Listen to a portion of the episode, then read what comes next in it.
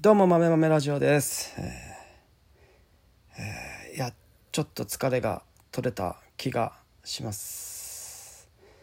はい。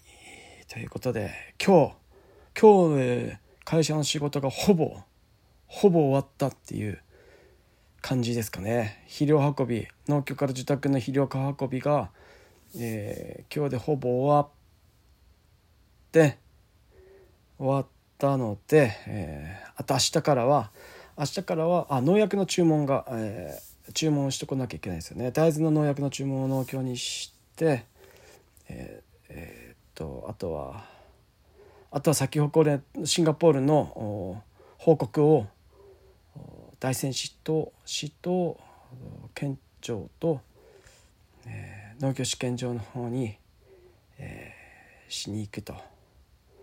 いう感じではないでしょうか。はいそういう感じで。で、あさって22日、12月22日、咲き誇れフォーラムっていうのが開催されるんですよね。で、それに出席をするっていう感じですかね。はい、咲き誇れの今年咲き誇れのそうですね咲き誇れのナンバーワンみたいなのを決めるのかな今年はどの地区がナンバーワンだったかみたいなのを決めるのとあと咲き誇れマイスターっていうのがいて咲き誇れマイスター誰が咲き誇れマイスターになるのかっていうのとか。あそういうのですかね。そういうのをどんどん決めていくっていう感じに、えーえーなりますと。で結局、えー昨日もけ昨日は結構多分熱い感じでガーって喋って、えあんま考えずに喋ってしましまったんですけど、まあ、だから今日考える考えて喋るのかっていうとまあそういうわけじゃないんですけど結局ねあの行く前に先誇れについていろいろどういうこう訴求ポイントがあるんだろうどうやって伝えていけばいいんだろうとかってずっと考えて、ね、行ったんですけどまあそれは全く役に立たなかったっていう感じですかね。はいえー本当に、えーどう先ほからどういう感じどう美味しくてどういうふうに作られてどういうふうなかんなんかねこうなんかねこういうの何も役に立たなかったっていうのがあります。は いもういやもう大概大概の物事ってまあそうですよね。あのあらかじめ想定して、えーこういうことが起こるだろうなこういうふうにやったらうまくやるこういうふうに売ったらうまく売れるだろうなって考えるんだけど結局そうやって想定したものはもうほとんど大体うまくいかなくその結局現場で調整して、えー組み替えて考えて新しいアイデアを出して考えて試行錯誤して、えーアジャストさせていくっていう、えー感じに、えーなるのではないかなと思っております。まさに今回もそんな感じでした。え考えなきゃいけないことはもうもう山ほどあるっていうことですね。山積みの課題が出てきてある一つのことに挑戦すると山積みの課題が出てきてその課題をどうやってクリアしていくかっていう感じになるかと思います。大概のことは結構すぐ解決できるんですがまたその、まあ、だからまあ、まあ、あんまりなんかね、まあ、PDCA を回すっていう感じになるんですよね。あんま PDCA とかっていうのはまあなんかああもういいよ PDCA みたいな感じになっちゃうんで。ただその課題をどんどん解決していくっていう感じになるのかなと思っております。はい、いやドン・キホーテがまず13店舗シンガポールにあるっていうのがまあびっくりですよ。もうあれはもう確実にあれで日本食がシンガポールにかなり浸透するんだろうなっていうのが分かります。えー明治屋さんとか伊勢丹とか、えー、といろいろこうあるんですが高級高級な日本食のスーパーがあるんですけど、えー多分ドン・キホーテはそれよりも若干下ってまあだからって安いわけじゃないんだけど、えーもっと幅広くいろんな人,、ね、いろんな人にさあのリーチしていくようなあの立て付けになってる感じです焼き芋焼き芋がドンって入り口にあったり、えーふりかけコーナーがあったり、まあ、ふりかけコーナーがあるっていうのはまあすごいですよね。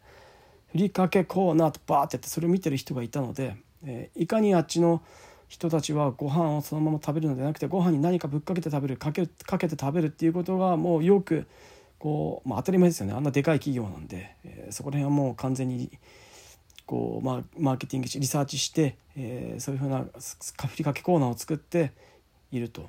でうまくいくのが目に見えたので13店舗まで増やしたと。やばいっすね。その行動力。な何？ドン・キホーテってそんなすごいんですか友達ドン・キホーテで勤めてた気がしたんですけどもう最近なんかフェイスブックで「いいね」をしてくれてるのであの あの一応僕あの投稿見てくる。まだ働いてんのかな？もう辞めちゃったのかな？えー、ドン・キホーテで東京の時のね知り合いがねドン・キホーテで働いてたんですよね。まだ働いてくれてたらちょっとなんかなお話聞けるのになって思っちゃったりしたんですけどどうなんですかね。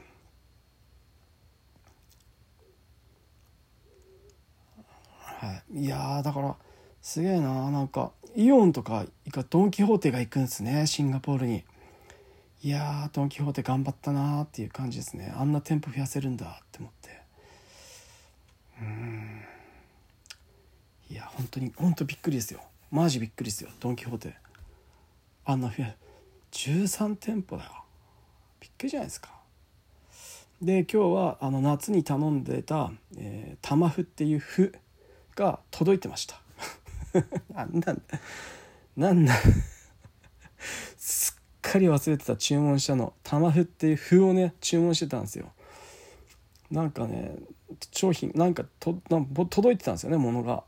あの宅配ボックスに入っててなんだこれ？と思ったらすんげえ軽い中に中入何も入ってねえじゃんと思って振ってもねなんか軽かったんで箱。えー玉麩が麩ですよでっかい麩。あの肉まんよりもさらにでかい麩。麩。その麩をあの味噌汁に入れるとあの、ね、すげえあのふわふわのもちもちしたなんかあのなんだろうなんだろうななんて言ったらいいですか麩ですよね。麩さ してください。麩です。ふわふわのふわふわもちもちの麩麩でスープとかに入れてね食べる。またいろいろ食べ方あるみたいだったんですけどまあまあすごかった。まあ美味しかったですね。ふ、えー、であとはあとはねその一緒に行ったの全農の農協の職員の人が東京の人があと熊肉食ってみてっていうことだったんで、えー、熊肉を、えー、送ります、えー、秋田の熊肉を、えー、東京に送ります。ぜひぜひ。僕はあんまあの食べなくてもいい。食べなくてもいいんで熊肉、えー、熊肉を送りますと。いやいや。まあ食べたことないですよね。うん食べたことないですよね。熊肉なんてね。うん。僕鹿肉も食べたことうさぎも食べたことないですよね。ちょっと食べてみたいなっていう気持ちはあるんですけどね。やっぱちょっとね僕はあんまそういうのに対してはなんか自分が行動するっていうことに関してあんまりこうなんだろうあんまこう恥ずかしさみたいなこうあんまないんだけどガンガン行こうと思うんですけどなんか食べ物に関して冒険するはなんかねカエルとかねザリガニとかもう全然食わなくてもいいわって思うんですよね。バッタとかね。ああいうものに対してもう全然食わなくてもいいやっていう感じあります。で忘れてたんですけどいつも僕は大豆とか先ほこれをお世話になった人に配ってたんですけどえー、配るのすっかり忘れてたっていうことででまあ仕事落ち着いてなかったんででこれから、えー、明日明日以降明日は報告して明後日は咲き誇れフォーラムがあるんで。それ以降来週とか、えー、いろいろお世話になった人もあって今年の咲き咲き誇れを、えー、配って歩きたいなというふうに思っております。うまさ満開咲き誇れ、えー、です。いや咲き誇れのパッケージめちゃくちゃ目立ってよかったですよ。本当に。初めんっていうなんか感じだったんですけどやっぱあのシンプルさとあの文字もうすげえ良かったですね。この文字って誰が誰が書いた文字なんだろうこの咲き誇れって。すごく目立ってよかったですね。この白地に咲き誇れ。でパッケージのマット感があの艶がマット感がすげえ高級感があってめちゃくちゃ良かったです。やっぱねマットだマットじゃなくあの艶があるとやっぱ安っぽいんですよ。安っぽいんですよね、ま、白のマットっていうのがねすげえ良かったですね。でそういうのがすげえ。いやこれは何だろう。やっぱ長くパッと見のパッと見で飽きてしまうデザインと長くずっと続くデザインっていうのは全く別物なんだなっていうのは改めて、えー、感じさせられました。やっぱや難しいですね。こういうのは何だろう。長い経験すごいこう経験がないと無理ですよね。あのシンプルなデザインがなぜ良いかっていうのは本当にこれは長い目で見ないと分かんないんで、えー、すごく良かったなというふうに思っております。そうだ今このことについてももうちょっと言わなきゃあの報告に付け加えたいなと思います。白白のマット。ツヤツヤありじゃなくてツヤなしで咲き誇れ。ツヤありのツヤなしの白マット。白の白のマットのパッケージに黒字で咲き誇れっていうのが本当に良かったなっていうふうに、えー、思いますね。これははい。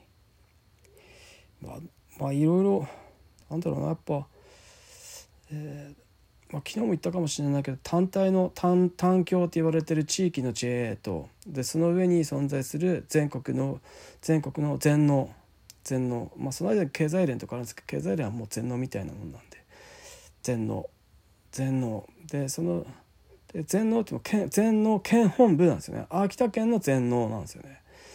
で秋田県の全農とさらにそそこに本所って言ってあの大手町にある全農の本部ですよね。はい。またね秋田県全農秋田県本部と大手町にある全農とはまた別個なんですよね。感覚が全然別個で。まあ、出向とかいろいろこうやり取りは社員のやり取りはあるにもかかわらずあるんだけどまあそれはもうただ現場を覚えてこいっていう感じの何なんだろうな多分まあ農水省の農政局的ななんだなんだろう農水省の中であの地方の農政局地方農政局とかと同じような役割なのかなどうなのかな？ちょっとよく分かんないですけどまあそれに似た感じななんじゃないかなってちょっと思うんですけど全然なんか役割が違うっていう感じがありました、はい、だから全く全く違う感覚の会社なんだなと。全農の本所と、えー、全農の秋田県本部、うん、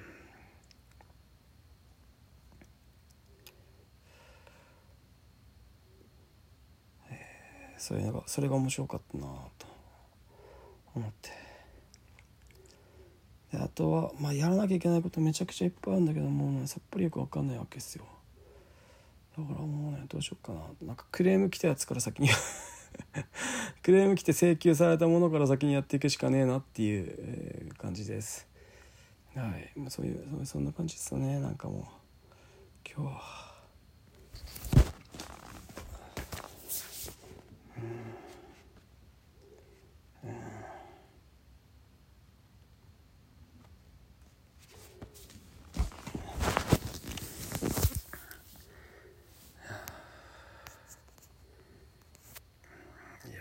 ったですねやっぱ。やっぱ何がすごいってあのシンガポール海峡のあの船が忘れられないですよあの光景が。どぎも抜かされますよあんな目の前に眼前にこうブワーってあの船の船が広がるのはちょっとわそっか世界すげえって思いますもんね。あれをあのシンガポールのマラッカ海峡を手に イギリスが手に入れたっていう時にあのあすごかったんだろうなと思います。うん。もうちょっとね歴史を学びたいなと思ってきましたああやってみると。だからあの深井さん深井龍之介さん古典の深井さんが世界を旅するっていうのはあのねすげえよくわかる。分かった。あのなんか入ってくるようになるんですよね。シンガポールに行くことでシンガポールの歴史とかあのマラッカ海峡シンガポール海峡を見ることであの大英帝国がそのああの侵略していってそのあの大事な要衝を抑えていくっていうのが目の当たりにできるとうわここ抑えにかかったんだなって。でここここにあのめちゃめちゃ戦艦をいっぱい引き連れてアヘン戦争に向かったんだろうなと、えー、とかなんかそういうのを。でそこを中国は取りたいと。そのシンガポール海峡マラッカ海峡を取りたいと。で正論と取ったととか。そういうのとか。いやいやいやいや。一帯一路構想みたいなやつとか。のやつとかがもうよりよくこう完全にあれをあれを見ると。わって。だからね政治家みたいな人はあの世界見てこなきゃいけない。視察って大事なんだなっていう。改めてあとねめちゃくちゃ金かかるんだなっていうのが分かります。だから政治には死ぬほど金かかるんですよねあれね。本当に。視察は本当に大事なんですよね。視察めちゃくちゃ大事ですよね。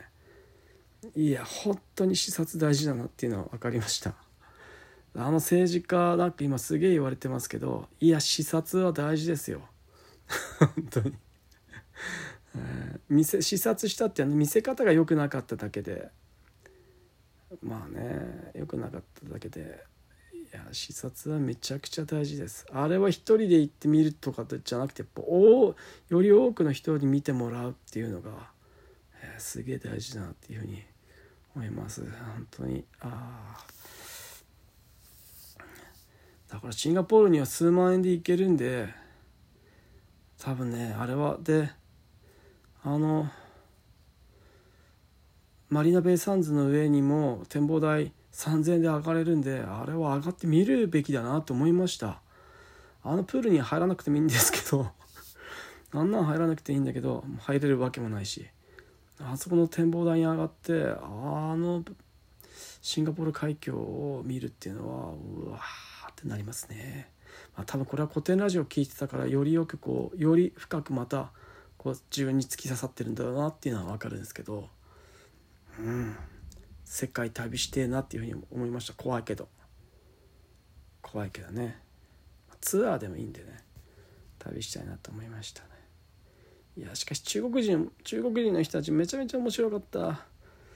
もうねもうめちゃくちゃ面白かったんですよ。あの先にめちゃくちゃ面白かったって言うとダメだっていうやつありますけどね。本当面白かったんですよ。あのエレベーターにホテルにホテルに入ってエレベーターに登って自分の部屋に上がる時にあのホテルのエレベーターのとこに回数回を押す時にあのカードキーをてカードキーをあのかざしかざさないと今はもう新しいホテルは自分の回を押せなくなってるじゃないですか。カードキーをピッてやってえー、例えば6回押すと。僕の場合今回6回だったんでカードキーかざして6回押すと。でその時に中国人の人もいっぱいあのエレベーターに中にいたんですよ。中国人の人。バーっていっぱいいたんですよ。20人ぐらいいてそれがもうなんかなんかエレベーター3つぐらいに分かれてもう、ま、満車ぐらいで僕1人ギリギリハマったんで僕乗ったんですよ。ちょっと面白いなと思ってその中国人の観光客のエレベータービシビシのビチビチの中国人がいるエ レベーターの中に僕一人こう入って6階をしたんですよね。ピッてかざしてね。で6階着いたと。あと言って閉まったと。ホテルあホテルあの6階ピッと押して扉が閉まったと。そしたら中国人の人ねボタンを押してもカードキーあのかざさないからボタンを押してもあのつかないんですよね。3, 3回押してた3回連打してたんです中国人の人。ただあのランプつかないんですよ。だからだから3回止まらないんですよ。通り過ぎてってやつって言って行ったんですよ。3階をね。で6階まで来たんですよ。だからなんだろう。こう カードだから僕はねカードキーかざさなきゃダメだよってなんかジェスチャーで教えたわけですよ。あのこれで彼をかざしてから押すと行くんだよっていうのをね。かざすピッて行く。で6回押すピッてなる。で初めて6階に行く。でも中国人の観光客の人誰もそれ知らないみたいでかもうカードキーを僕がかざすんだよって言った瞬間なみんなでなんかリュックとかポケとか探してカードキーをなんか取り始めてもう3回過ぎた時にピッてやって3回押したもんだからもう反応しなくてそのまま6階まで来ちゃったんですね で僕は6階で降りるわけじゃないですか ででその後中国人の人たちはそのまま3階に降りてったのかなと思ったんですが思った思ったんですね。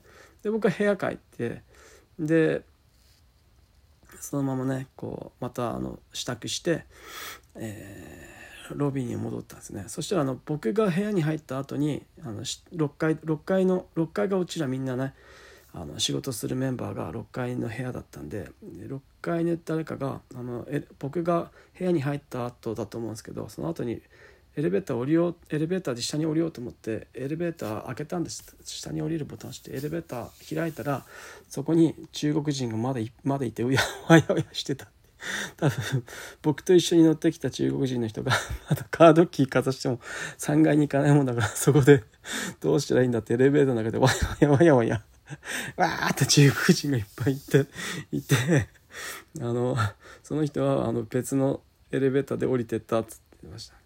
でまたその後に誰かがあのうちのメンうちの仕事のメンバーの人がその1階にね降りようと思って6階から1階に降りようと思ってエレベーター開けたら中国人がまたわやわやガヤがすげえ大量にガヤわやわやエレベーターの中に行って開けたら中国人がなぜかわやわやいたって言ってたんでまだお前らそこでいたのかよって。あれ1回多分ね下に1階まで降りてそっからまた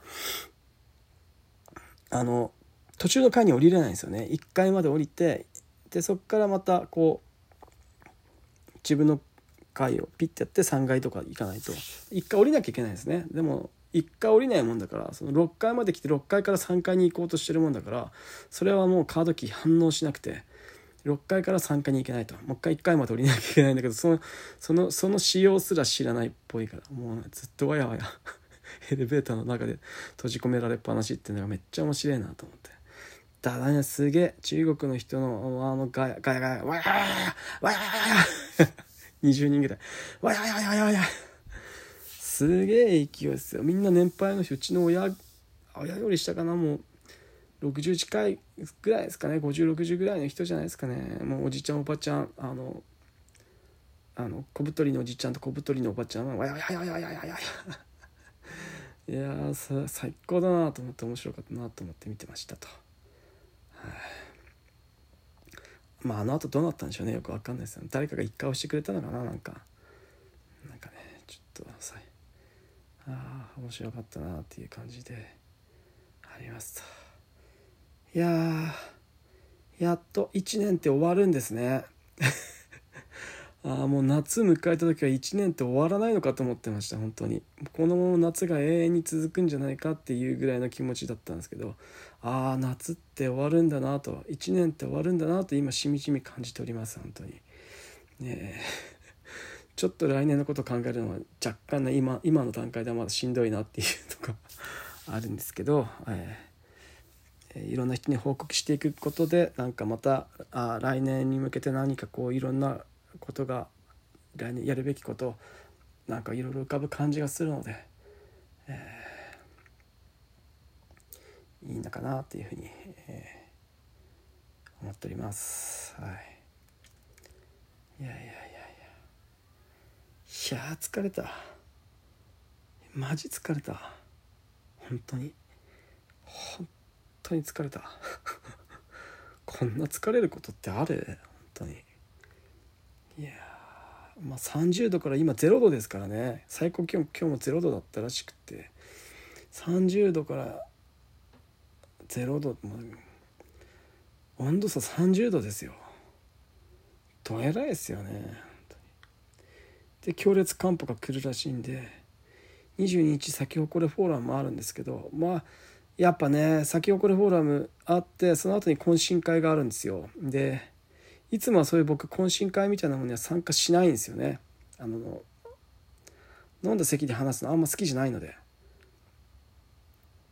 参加しないんですけどえっ、と今回「咲き誇れ」のこの「咲き誇れ」のキャンペーンでシンガポール行ってきたんで、えー、多分ねそのことについてお話ししなきゃいけないかったりする気がするんですよ。それで帰ったってのはなかなか難しい。かあいつ帰りやがったぜ。シンガポール行ってきたのに。みたいな感じになると思うんで今回は参加 酒は飲まないけど参加しようかなと、ねえ。ー、いうふうに思っております。はい、いや。あ面白かったですね。ということで、はあ。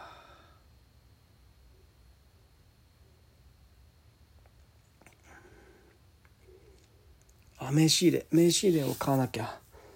そうフォーラムがあるんで。この間もシンガポシンガポール行った時も名刺入れ持ってなかったんで名刺ケース持って行っちゃったんで。名刺入れをね持って行ってまたクソダサい名刺を配ろうかなと思ってます。名刺のあ名刺なやっぱやっぱ YouTube のリンク貼りたかったな。QR コード YouTube のリン豆豆ラジオのリンク名刺に入れたかったな。ちょっとそれだけがそれちょっと次はちょっと弟に入れてもらおう。うん。いや名刺作ろっかな。なダサすぎるんですよね。めちゃくちゃダサすぎるんで名刺作ろっかな。自分のネットかなんかで。ちょっとね名刺作る機会とかもまあ普通に秋田にあんのか分かんないけどちょっとダサすぎるんですよ。うちの会社のデザインが。すげえダサいんですよ。すげえ嫌だなと思って。ほんと恥ずかしいんですよ。あのファーファームファームあのねファームファームのねファームのファーがカタカナでムが夢っていう。あのなんだこのなんだこのな何これ。この語呂合わせみたいな。なんかもうクソだせ代表なんですよこれ。多分ねこんなことをするファームはいっぱいありますよ。世の中にファームの無を夢にしている人は多分。会社いっぱいありますよ。それを平然とややってのける。もうクソだせえ飯。もう絶対嫌だわと思って。すげえいらねえ。このただこのダサさが農家らしくていいなと思ってるんで使ってますけど。ちょっとねちょちょっとまあいっか。クソダサいでしょっていうので。そのそれを面白いと思って分かってくれる人はいいんですけどね。は？みたいな感じの人たまにいるじゃないですか。うわ苦手だわって思いますよね。だだからねこれちょっとまあそのクソダセ飯しょうがないか。クソダセ飯で頑張りますよ。その後ろに豆豆ラジオの QR つけてえー、印刷しまあなんかなんかね。まあいっか、はあまあいいや。名刺は絶対にあのいいやつ作った方がいいですよね。あの農家とか農家の人でたまにあのインクジェットでインクジェットのあのパリパリ切るやつとかあとブサあの角とかがブサブサなってるあのインクネットインクジェットのインクにじみがある名刺あれめちゃくちゃイメージ悪いしなんかうわってなるんで絶対あれやんない方がいいな。ちゃんと名刺は本当に僕印刷やってたんであの もうしっかりあのもう名刺に関してはもうしっかり押された名刺があのね黒々とした色がで押された黒100%でやった名刺が僕はいいと思います。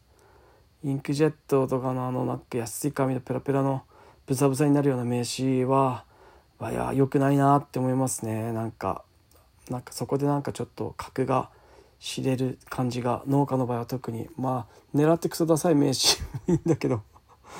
なんか違うなっていうふうに、えー、思いますね。ということでまあ今日はこんな感じで豆豆。ラジオでした。明日ももう年末も少しで来年、えー、24年を迎えるんですけど、えー、頑張りましょうっていうことですね。じゃあ以上豆豆ラジオでした。じゃあねまたね